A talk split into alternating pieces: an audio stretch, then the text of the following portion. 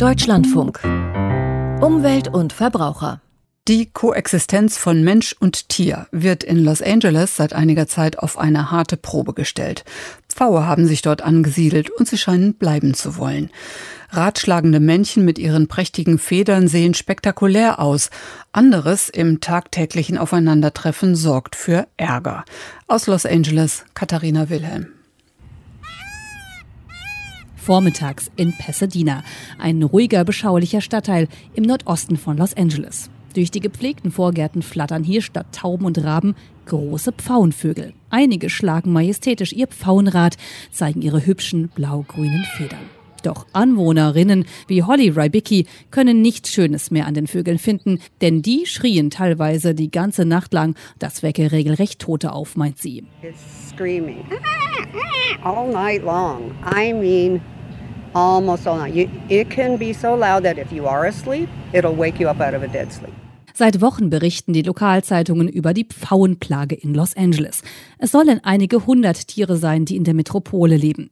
Wie sie genau nach Los Angeles gekommen sind, weiß man nicht. Es wird gemutmaßt, dass sie von der Tochter eines Immobilientycoons zu Beginn des 20. Jahrhunderts eingeflogen wurden. Möglicherweise sind sie aber auch bei Filmdrehs eingesetzt worden, konnten dann fliehen und haben sich dann rege vermehrt. Zumindest gehen die Pfauen einigen Bürgern wie zum Beispiel Holly auf die Nerven, auch weil ihre Hinterlassenschaften einfach überall zu finden sind. Everywhere. Everywhere. Überall. Und wenn es auf dem Haus landet, dann kann man es nicht mal wegwaschen. Man muss das Haus neu anmalen.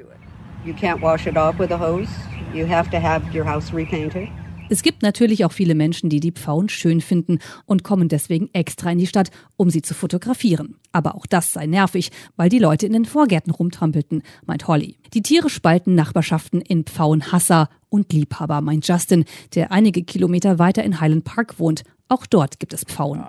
It's, it's a very divisive subject in the neighborhood. Like there are people who love them and want them to be here, and then there are people in the neighborhood who just despise them. Er selbst sagt, er sei irgendwo dazwischen. Zuerst habe er die Vögel sehr schön gefunden, bis sie dann anfingen, sein Auto zu attackieren.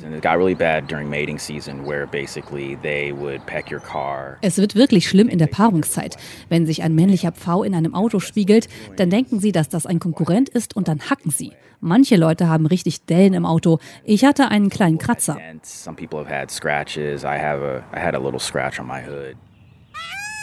Die Pfaue sind zwar keine heimische Spezies, stehen aber unter Artenschutz. Um die Ausbreitung etwas abzumildern, gibt es in Los Angeles mittlerweile ein Fütterungsverbot. 1000 Dollar Strafe kostet es, wenn man dagegen verstößt. Trotzdem kann man die Zahl der Vögel damit wohl kaum stark eindämmen. Justin meint, man müsste mit den Tieren einfach leben lernen. Like our house, our development right now is in a coyote den. Unser Haus befindet sich zum Beispiel auch in einem Gebiet mit Kojoten. Und die waren nun mal zuerst hier. Man muss zusammen friedlich existieren können.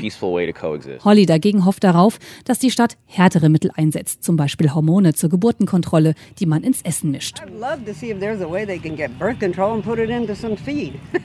Ob schön oder nervig, die Pfaue werden die Bürger in Los Angeles offenbar noch eine ganze Zeit lang beschäftigen.